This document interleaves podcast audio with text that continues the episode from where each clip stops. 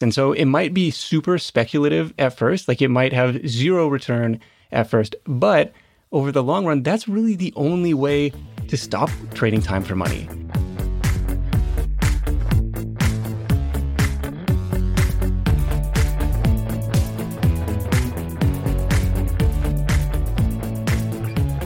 Welcome to the FI Show, where you get a behind the scenes look into financial independence. Here's your host, Cody and Justin.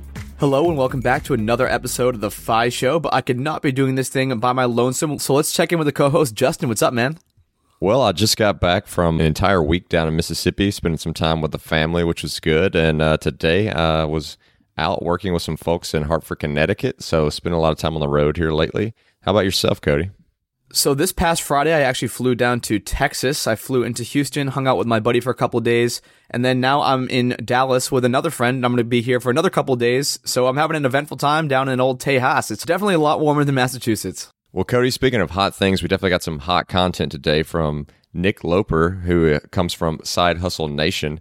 And today he's going to give us like a complete overview of all these different side hustle things that you can do. I mean, there's so many different segments of the market and kind of how he got started. But let's don't take all his thunder away. Take it away, Nick. Oh my gosh. Like I was into money early on and probably for, should I take that back? Like one of the earliest moments that I remember like really caring about money was when I didn't have any as a high school student. I remember like wanting to go to homecoming and being like, wow, shoot, how much does it cost to rent a tux and all this stuff? And that was kind of problematic. And so I was looking at different ways that I could earn money and it became became a little bit more of an issue all of a sudden now that I had something to spend on. And you talk about like not having money in high school. What was your upbringing like? You know, your parents, did they have an entrepreneurial spirit or, you know, what was money like in the house? Mom and dad, and of course, looking back now, they were prototypical examples of what you might read about in The Millionaire Next Door. I believe they were better off than they let on, but they really hammered home this frugal mindset and instilled that both in in my brother and in myself, where it was always, you know, money doesn't grow on trees. You got to work for it. And and looking back, and maybe that's just now that they're empty nesters and kind of nearing retirement, it seems like, oh, you guys seem to be doing pretty well now. But growing up, they didn't necessarily let on that that was the case and probably set us up pretty well to have an appreciation for those dollars. And so let's kind of continue on this narrative arc. So you kind of have this frugality mindset. I know you mentioned you were going to look for the tux at going to prom or whatever in high school and you didn't have a lot of money. When did the first kind of job or side hustle come into play? One of the more formative jobs for me was in college, and that was a house painting internship through a company called College Works Painting. And there are a handful of these that operate all around the country where they they come into your classroom and they pitch like you're going to learn uh, entrepreneurship and sales and marketing and customer service like check check check check check like those all sound like really important skills and what they don't tell you is that it's painting houses. and so you kind of go through this interview process and they kind of do this. It's kind of like a webinar where they don't tell you the price until the very end, kind of a thing. And you're like, but you kind of bought in at that point. You're kind of like, okay, I I could do that, or I could see myself doing that. And I go to my girlfriend, my who's now my wife, so we've been together forever, and because I'm like, I don't know, is this a pyramid scheme? Like, is this legit? Like, what? and she's like, look, it's three months of your life. If it sucks, it sucks. Like, it's not life threatening. And so again, you know, super supportive throughout all these crazy entrepreneurial ups and downs. But that was really important and it's something that stuck with me too. It's like, you know, for further experiments down the road, like if it works, great. If it doesn't work, that's fine too. Like it doesn't really it's it's not life threatening. That was something that that stuck with me. So they assign you a zip code. They say, it's your job to go out and paint as many houses in this territory as you can over the course of the summer. We're going to teach you how to estimate jobs. We're going to teach you how to do the painting. It's not rocket science. We're going to teach you how to hire and fire people and go out and deliver this work. And it was like my first taste of working for profits and not wages and had had a few jobs up to that point. But this was the real sense where it was like literally all on my shoulders and, you know, how profitable that job was was entirely on me. Whether we screwed something up and spilled paint all over some customer's deck, that was entirely on me. And it was like a bunch of 19 year olds with paint sprayers. Like everything that can go wrong does go wrong, but you figure out how to work through it. And one of the formative moments was like at the end of this summer, the company posts on their like internal blog, if you made it this far, we've probably ruined your life. I'm like, well, that's interesting. I better click on that. And it went on to explain just that. Like you've had this taste and you're not you're not going to be able to work for somebody else anymore. Like it's just not the same. Now that you've you've experienced at least some level of success, if you made it this far and haven't dropped off along the way, like you're probably scarred for life in a good way. so while you're in college, what was your major, and at what point did you decide that that was true, that you did want to become your own boss and you didn't want to work for someone else? So I studied business in college, and had I not had the painting business to apply all these theoretical marketing and business classes to, like it would have been just in one ear and out the other. But instead, I'm sitting in class and thinking how I can apply this like this afternoon. Like I can go out and apply this marketing idea right away. Whereas I think all my classmates didn't really have that immediate application. But after school, didn't have the idea, like, you know, the painting thing had kind of run its course and didn't know what I was going to do as far as a business. Like, I always had that kind of in the back of my mind. Like, I want to eventually be working for myself but didn't know what that was going to be yet. So I did take a corporate job, spent three years in corporate America while building my original side hustle, which was a comparison shopping site for footwear.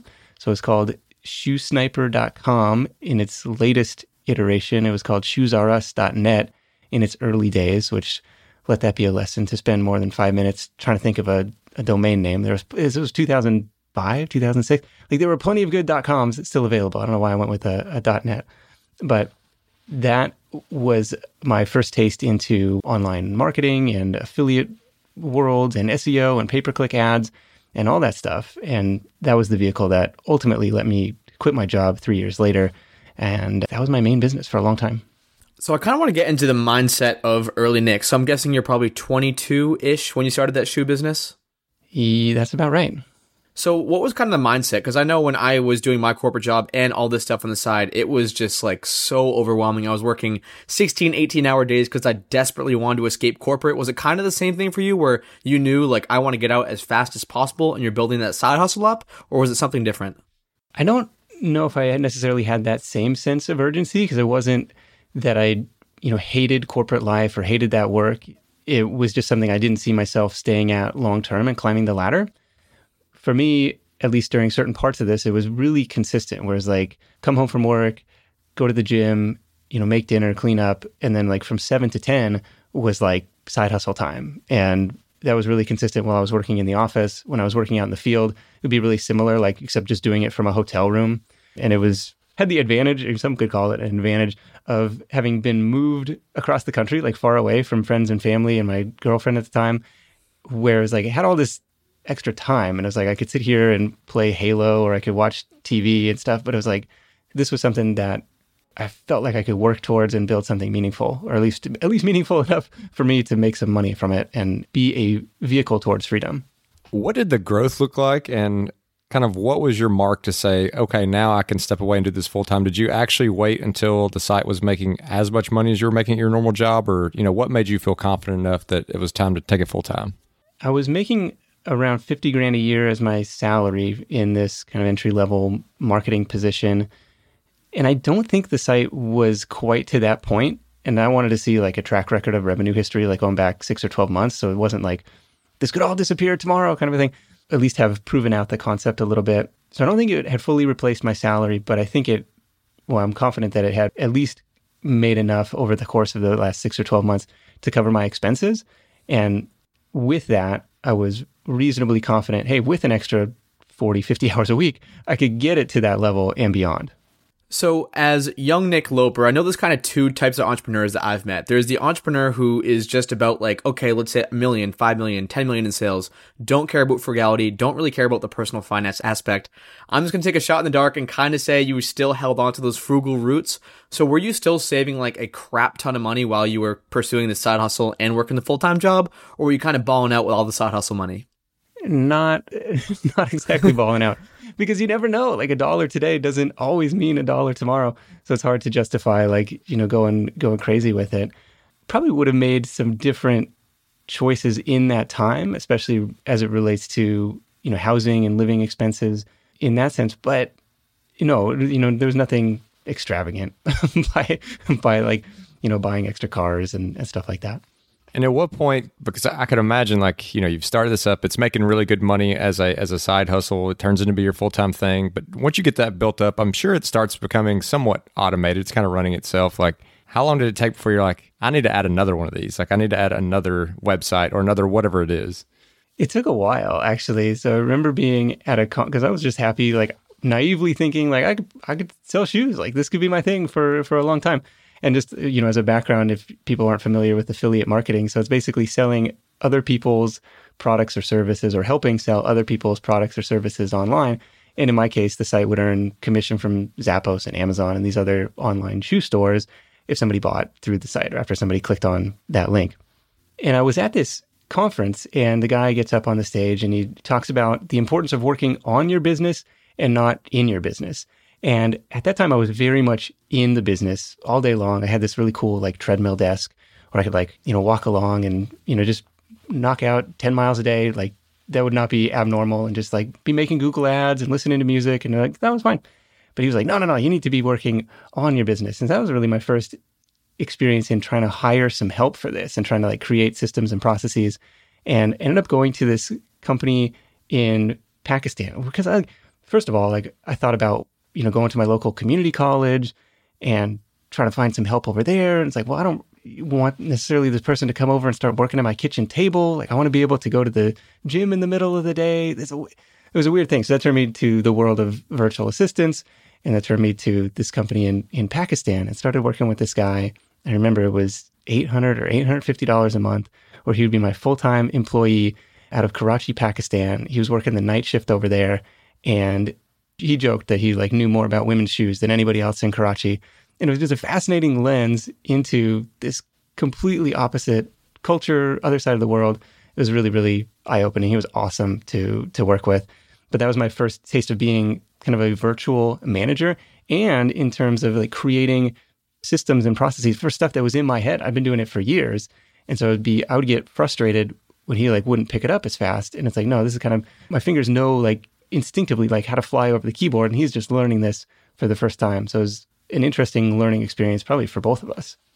So I have three questions just because we like to keep it tactical on the FI show. And so the first two you skimmed over, you said a speaker at a conference. Who's the speaker and what conference was this? Because it sounded like this is something that impacted your business for the rest of your life.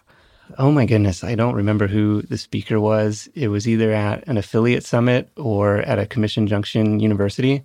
Okay. Sorry, it doesn't matter who the speaker was. Okay. I guess we can move on to the, the last question. That was my two first questions. For someone who is looking, because we do have a lot of people who are into side hustling, into making money outside of their day job, and they might have a day job, so they want to do some automation. Do you remember the name of the website or how you got connected with this guy in Pakistan? And if there are any other cool resources that people could check out today?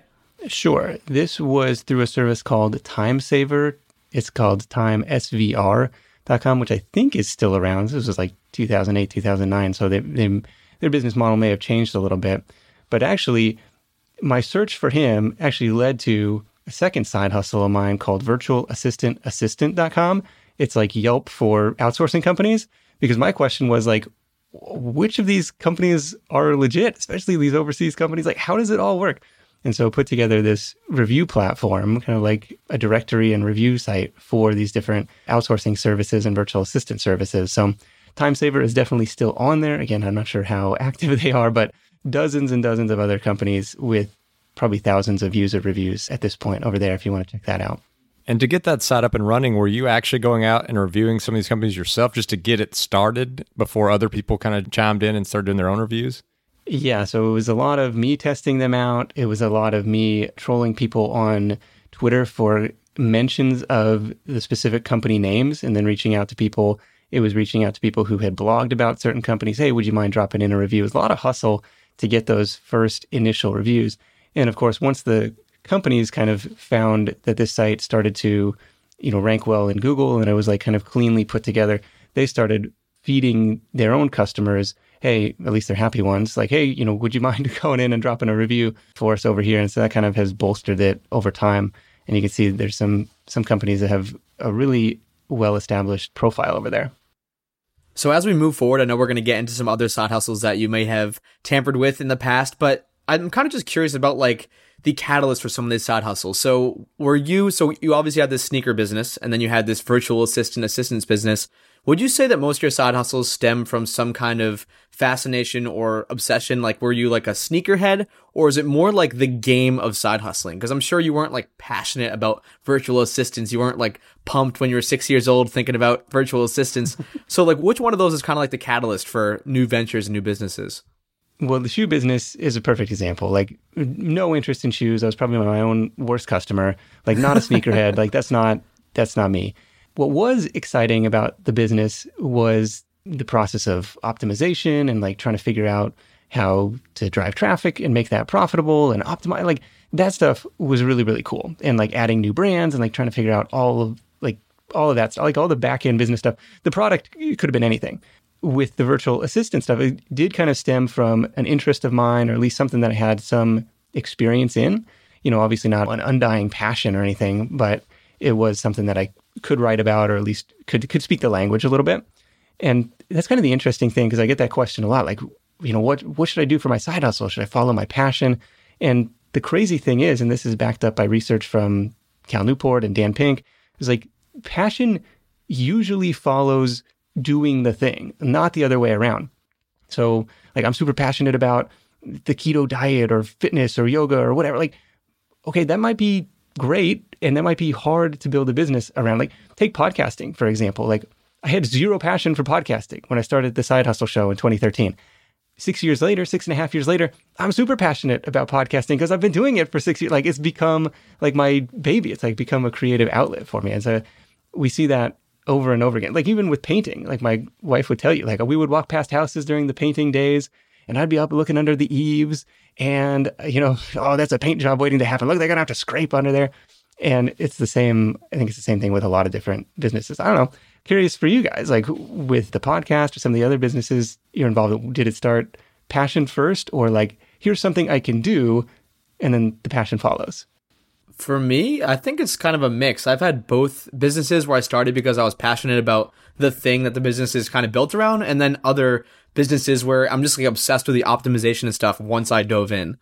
Like I kind of just started the podcast on a whim and now I love it. I mean, it's, it's super fun. Justin and I have connected with like thousands of people and it's super cool. I'm sure you get the same. You get all these reader emails and all these cool messages and stuff, but you're right. It never would have been like a, as much of a passion if you didn't just kind of jump in and start. Yeah, I started Saving Sherpa the blog because I was passionate about this journey towards financial independence and I wanted to like share that with some of my friends.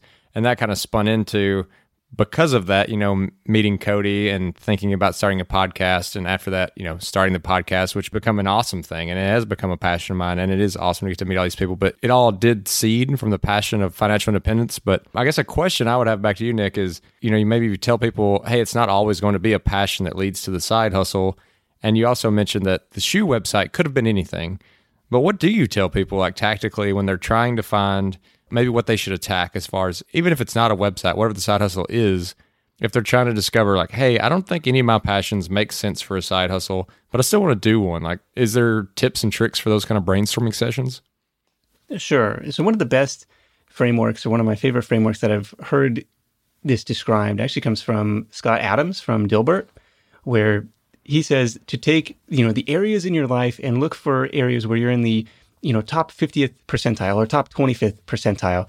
And he gave the example of i'm a decent artist. I can draw I, am not the world's best artist but i can draw okay?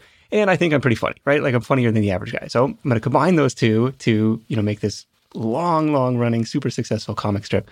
But it's like the the sweet spot often lies in you know combining two or more of those factors where you're better than average and so I'm trying to think of like areas from my own life. Like one of the side hustles that I was running a few years ago was some freelance book editing, where it's like, hey, you know, I was a decent student in English, even though I can barely form a sentence today. I was like, I, I write okay, I write well, I, I talk good. On top of that, I had written a handful of books myself at that point, or at least at least a couple. And so I was like, okay, I'm kind of familiar with this process.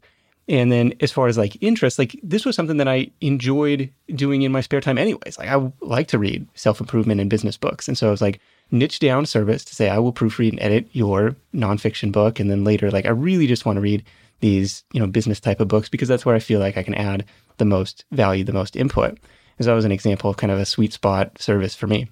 So, was there anything in between? I know you mentioned we're kind of just playing with dates here. The Side Hustle Show started in 2013, and that is your podcast and virtual assistant assistant. Like, what year was that? And was there anything, any crazy ventures in between? That was 2011 when that started. So, it's been running for, for quite a while. And it has always been, you know, a very part time type of endeavor. And there were a handful of other websites that kind of died a slow, quiet death in the corner of the internet somewhere. It was actually a wine related site that led me to the virtual assistant site in kind of a roundabout way. But it goes to show, you know, the most frequently cited advice that I turned to from a guest on the Side Hustle show came from Ryan Finlay in episode 72, where he said, The best opportunities aren't visible until you're already in motion, which at the time I was like, This is kind of hippy dippy advice, but have seen it to be true like 100% of the time, like in, in so many examples.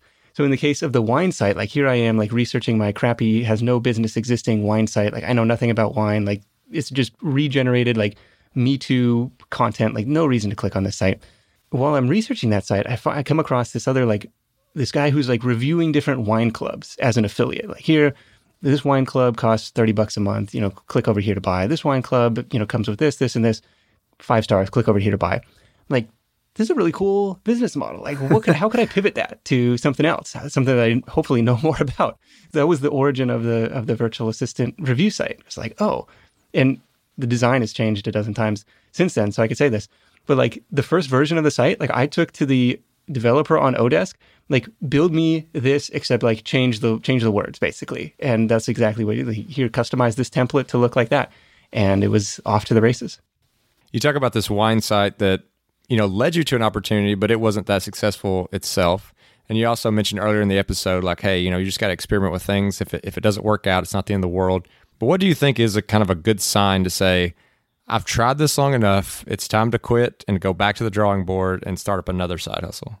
When you come to dread the work, is my typical answer for that. And so there's been a handful of projects where and you've probably seen the you know the the meme where the guy is like digging for diamonds and he's like oh he's so close. And then he turns around. It's like you just never know. You were that close to hitting it.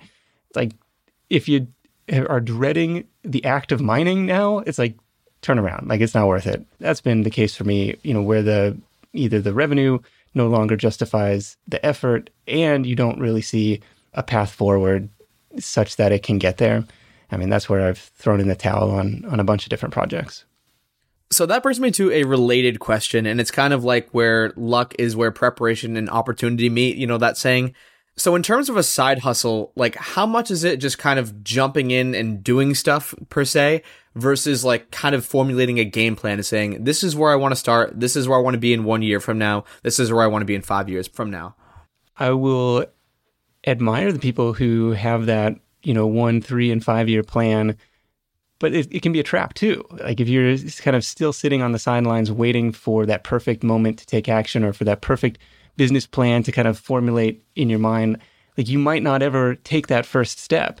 And where I see from people being successful interviewees on the show and, and elsewhere, people in the community, it's like what they start today may not be what they're working on a year from now. And choosing what's next doesn't necessarily mean choosing what's forever. But that act of taking that first step is hugely important. And I mean, like I said, like I started out painting houses, had no idea, you know, where that would lead, but like that really bit me with the entrepreneurial bug. And I think that happens for so, so many people. While you're going through all of this, you've got a couple successful websites, you've started the podcast. Did you have an ultimate goal in mind? And when I say that, like, was it I want to make X amount of dollars per year and then I'm good. I don't need to start anymore. Or is it once I hit this nest egg, I'm just going to hit it hard for this many years, no matter how many side hustles it takes, then I'm going to stop. Did you have any goals or any points where you're like, once I get there, I'm going to either stop doing more or I'm going to start slowing them down or just kind of cutting back? We'll be right back after a quick word from one of our sponsors. Today's sponsor is one I use on a daily basis in my company, Gold City Ventures. That is the sound of a sale in your Shopify store. But did you know that Shopify now also powers in person selling? Shopify POS is your command center for your retail store or small business. Accept payments, manage inventory, they have everything. Shopify brings together your in person and online sales business into one source of truth, one dashboard, everything in one place. You know exactly what's going on. And now they have all these customization options. They have plug and play tools that you can integrate with Instagram or TikTok or wherever. You can take your payments by phone or by tablet. Shopify makes it easy. Plus, if you have any questions, their support team is there to help you.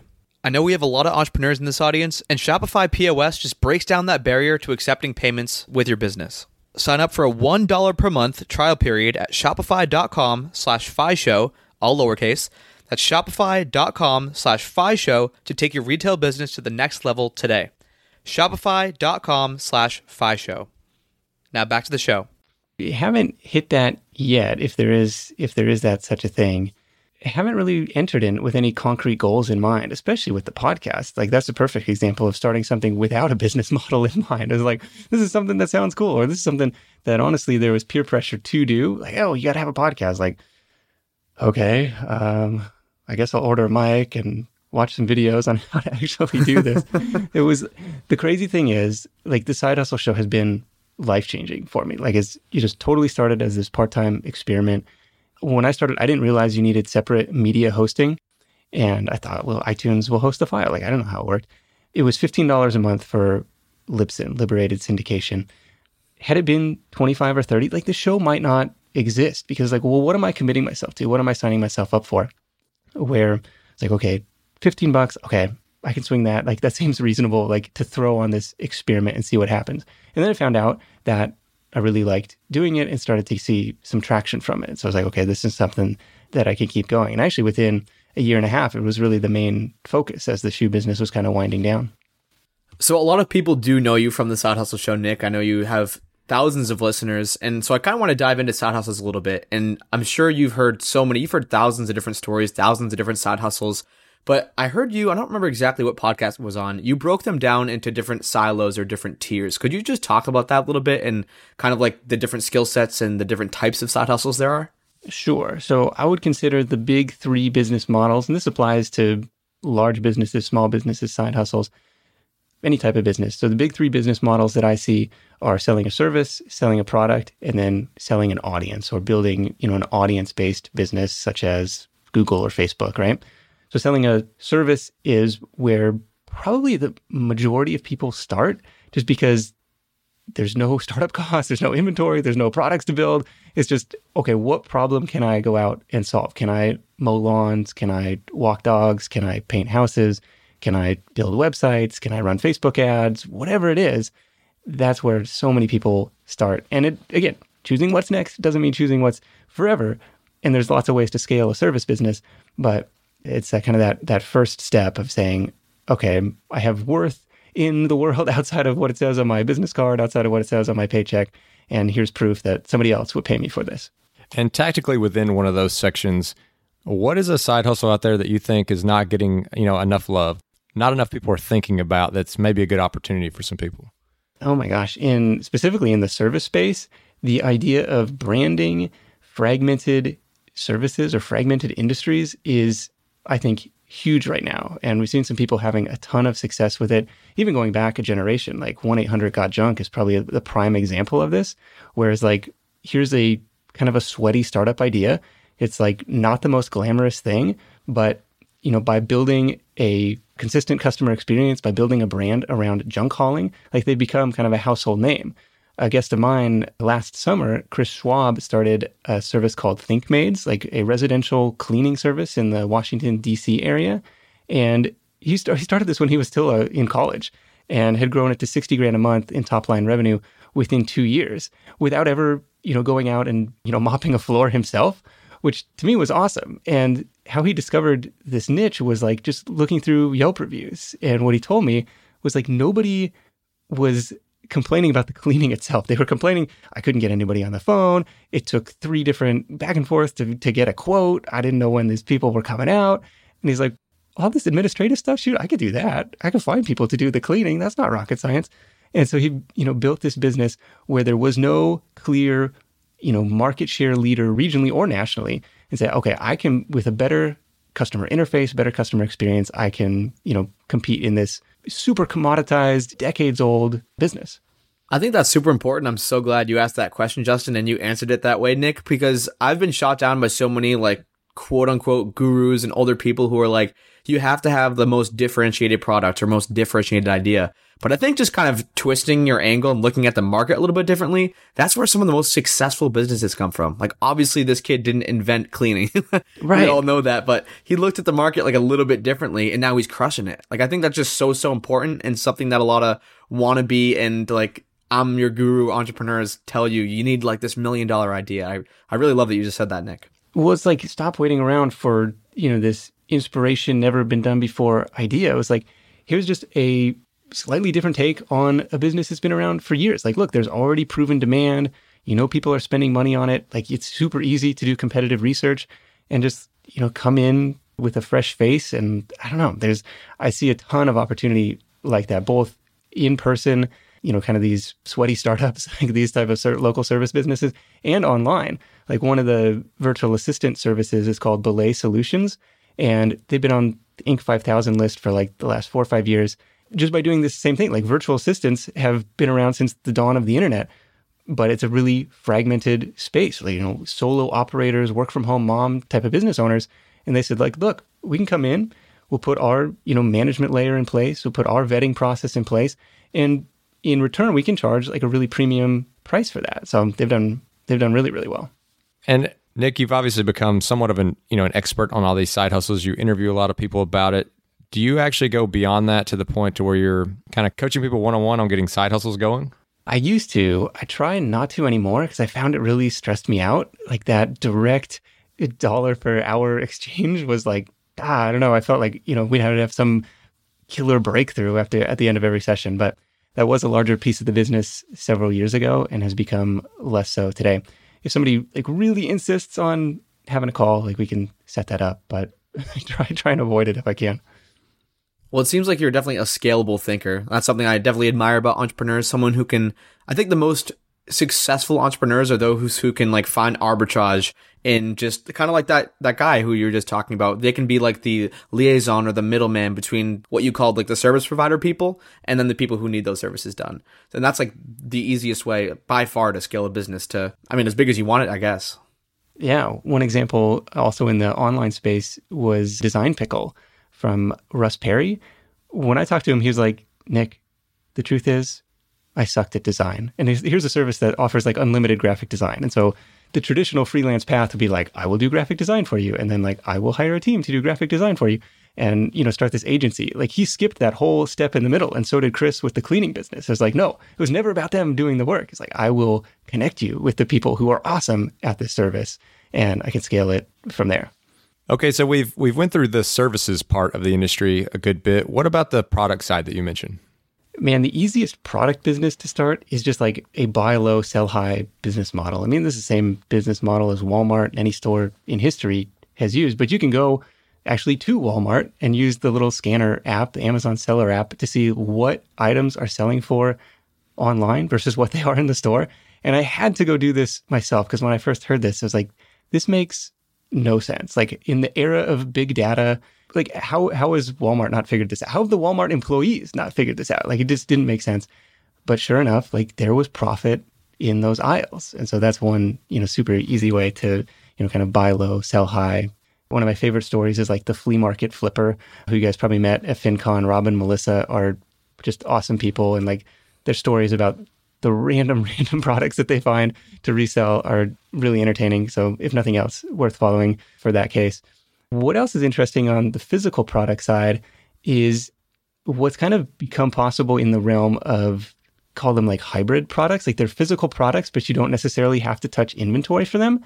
So, one example that my wife and I have been playing around with for the past few years is like this idea of print on demand merch, like come up with a clever t shirt saying or come up with some clever t-shirt design and like platforms like Amazon and Redbubble and now even with some integrations like you could sell this stuff on Etsy will do the full printing and shipping and fulfillment stuff for you. And all you ever touched was like this digital file. And like that to me is like totally passive totally hands off. Like that's really exciting stuff. The problem is like there's very little barrier to entry for somebody. Like if you come up with a hot selling design like it's going to get ripped off pretty quick. So you, know, you got to constantly be be innovating or have your own traffic sources, but it's pretty fun. And the last one you did not touch on, and I know you do have several of these, and it's probably my favorite product is digital products, like just straight up digital products, not the hybrid you're talking about. So could you talk about that for a little bit? Right. So a digital product would be in the ebook realm, the software realm, the online course realm. And as you know, there are people just making insane amounts of money with online courses and even with all these other products. The bulk of my experience in this space is, and I've tried all three, well, not software really, but definitely the ebooks and courses where it's like you're kind of bundling up your knowledge into, you know, an easily digestible way. Like, okay, what's the transformation somebody is going to get out of this? And you can sell that through a platform in like the ebook case, like you sell that on a platform like Kindle through Amazon, or in the online course world, you could sell it through a platform like Udemy. I just got off the phone this afternoon with a Udemy instructor who was doing like 40 grand a month with his Udemy courses. I was like, wait, wait, wait, wait, a month, you know? or you could go through the route of like hosting that yourself, building your own funnels, like attracting your own audience with your own content and saying, okay, you've had a taste. You know, if you want the full meal deal, like I teach that all in my course. And there's some people doing extremely well with that model. So the last model we did not talk about, and this is building an audience. And this kind of plays well into like podcasting. I see a lot of podcasters, especially in our space, who have done a tremendous job of this. And could you just talk about that whole business model and how it works? Sure. So I've had lots of side hustles in all three of these, but this is where I've spent the bulk of my attention because I think it's the most flexible. I think it's probably the easiest to scale. So the audience business, at least in my case, usually drives revenue from advertising, drives revenue from affiliate relationships, or you could also sell your own products and services to that audience once you have that. Once you have it, it becomes really, really flexible. So same thing, like in the beginning, I was, you know, driving an audience through Google ads to the footwear website. You know, I was driving audience through Google organic traffic to the virtual assistant site and driving affiliate clicks. Same thing to a certain extent with the podcast, like earning exposure, you know, it's the long, slow slog of six years of podcasting, right? Like to build up an audience that now justifies earning advertising revenue, that earns affiliate offers through the the website, but it's very much an audience based business where it's like if there are people paying attention, that means there's revenue opportunities to both serve that audience and you know serve like there's win wins to serve everybody. That's awesome. I mean, just we've had a couple people on who you know are into side hustles, and it's it's so cool just to see how many different variations they are. And I'm sure as someone with the podcast, you've just got to interview people from every sector and just hear some really you know interesting ideas and kind of keep us fresh and give us that full breadth of knowledge of all the different opportunities that are out there for people. But obviously, we weren't able to cover every single kind of side hustle that you can imagine. And if people want to do that, they want to cover more side hustles and they just want to get to know more about you, where's the best place for them to do that? Oh my gosh, there's a monster list of side hustle ideas at sidehustlenation.com slash ideas. No opt-in required over there. There's hopefully my goal at the end of that page, you got eight or 10 different browser tabs open. You're like, I could do that. I could do that. I could do that.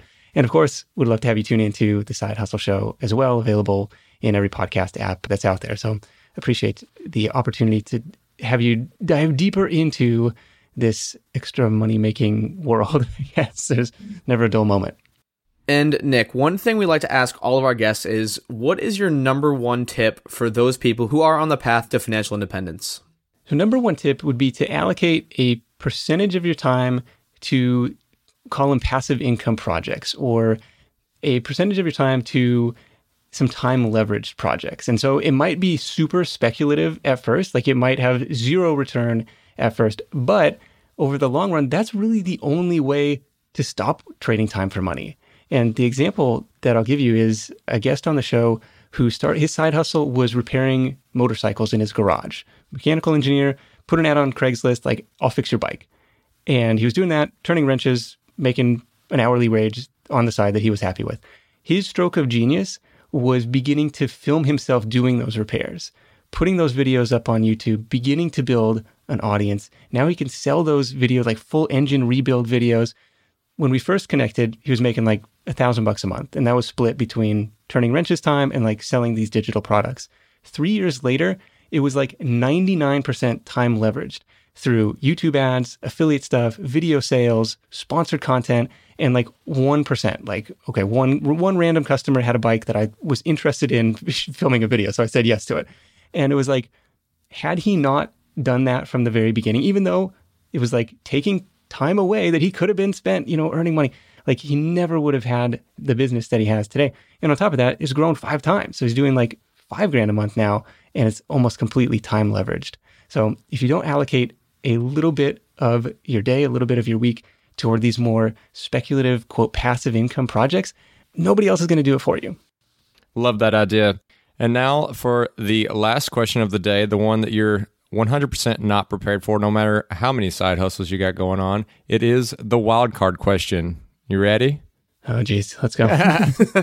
okay, I want to I want to leave this one pretty broad for you, but I just want to hear like, what is the most ridiculous side hustle thing you ever tried to do? I don't care if it failed miserably or if it was successful. Just what was the craziest thing you ever tried to do to make money?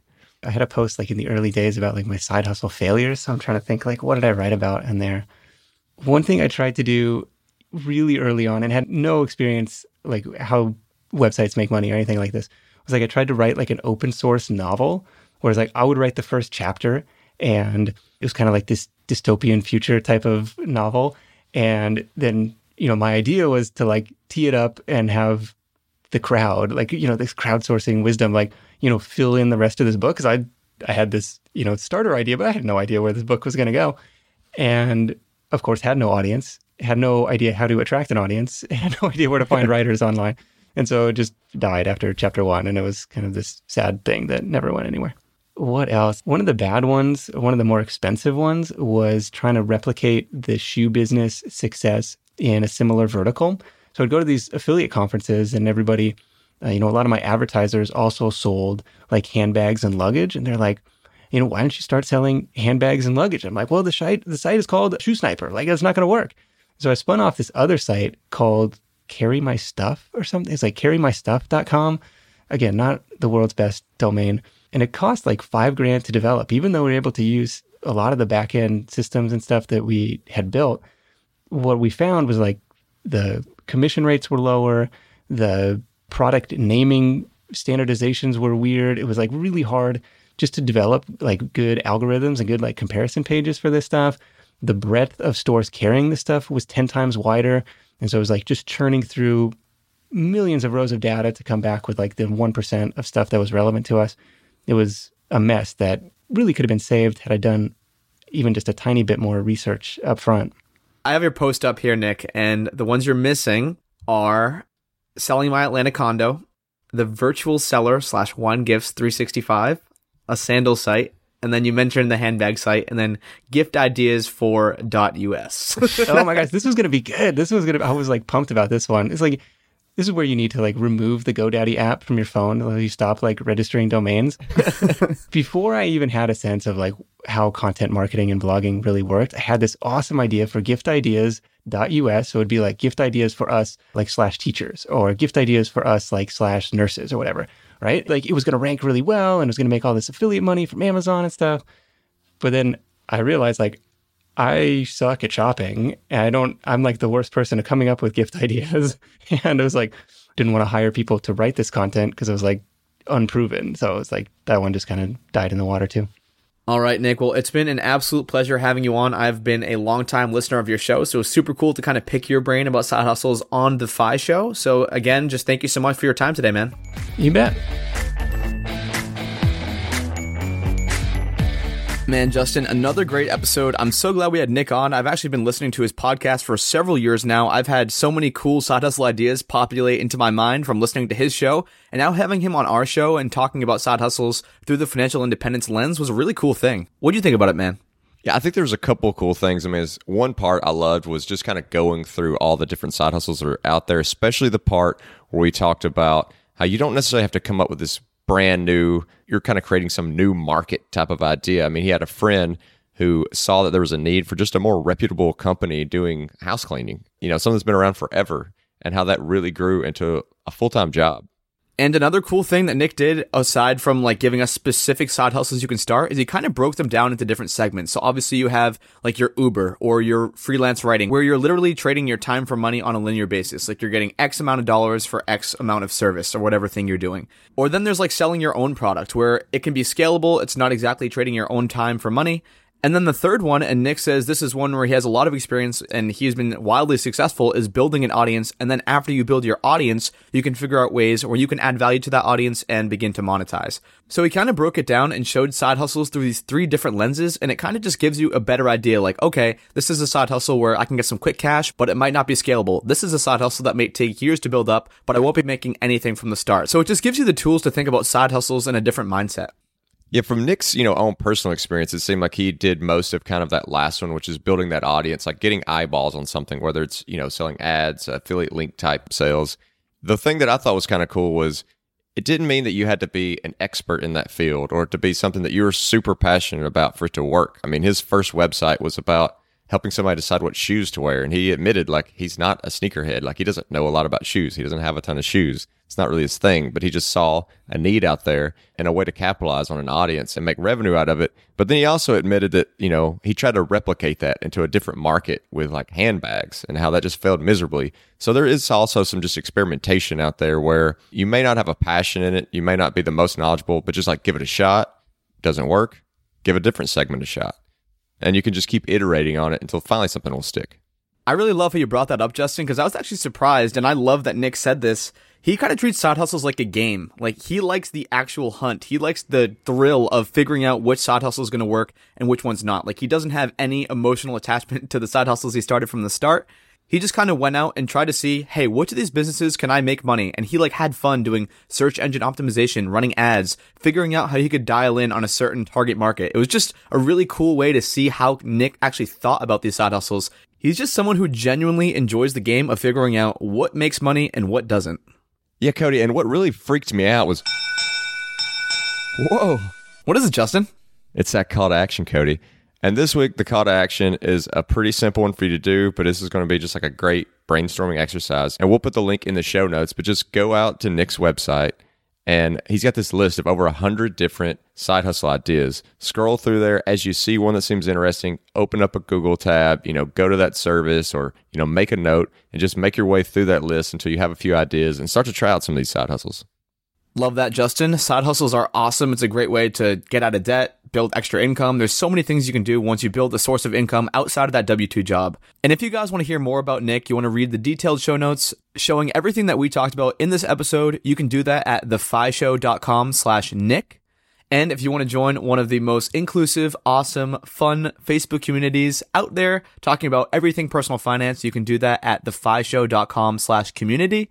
And as always, we thank you so much for listening to the podcast. If you've been enjoying the episodes up to this point, please leave that five star rating and a review if you're feeling extra nice. It helps us get more great guests like Nick and keep the show going. Thanks for listening. See you on next week's episode of The Fi Show.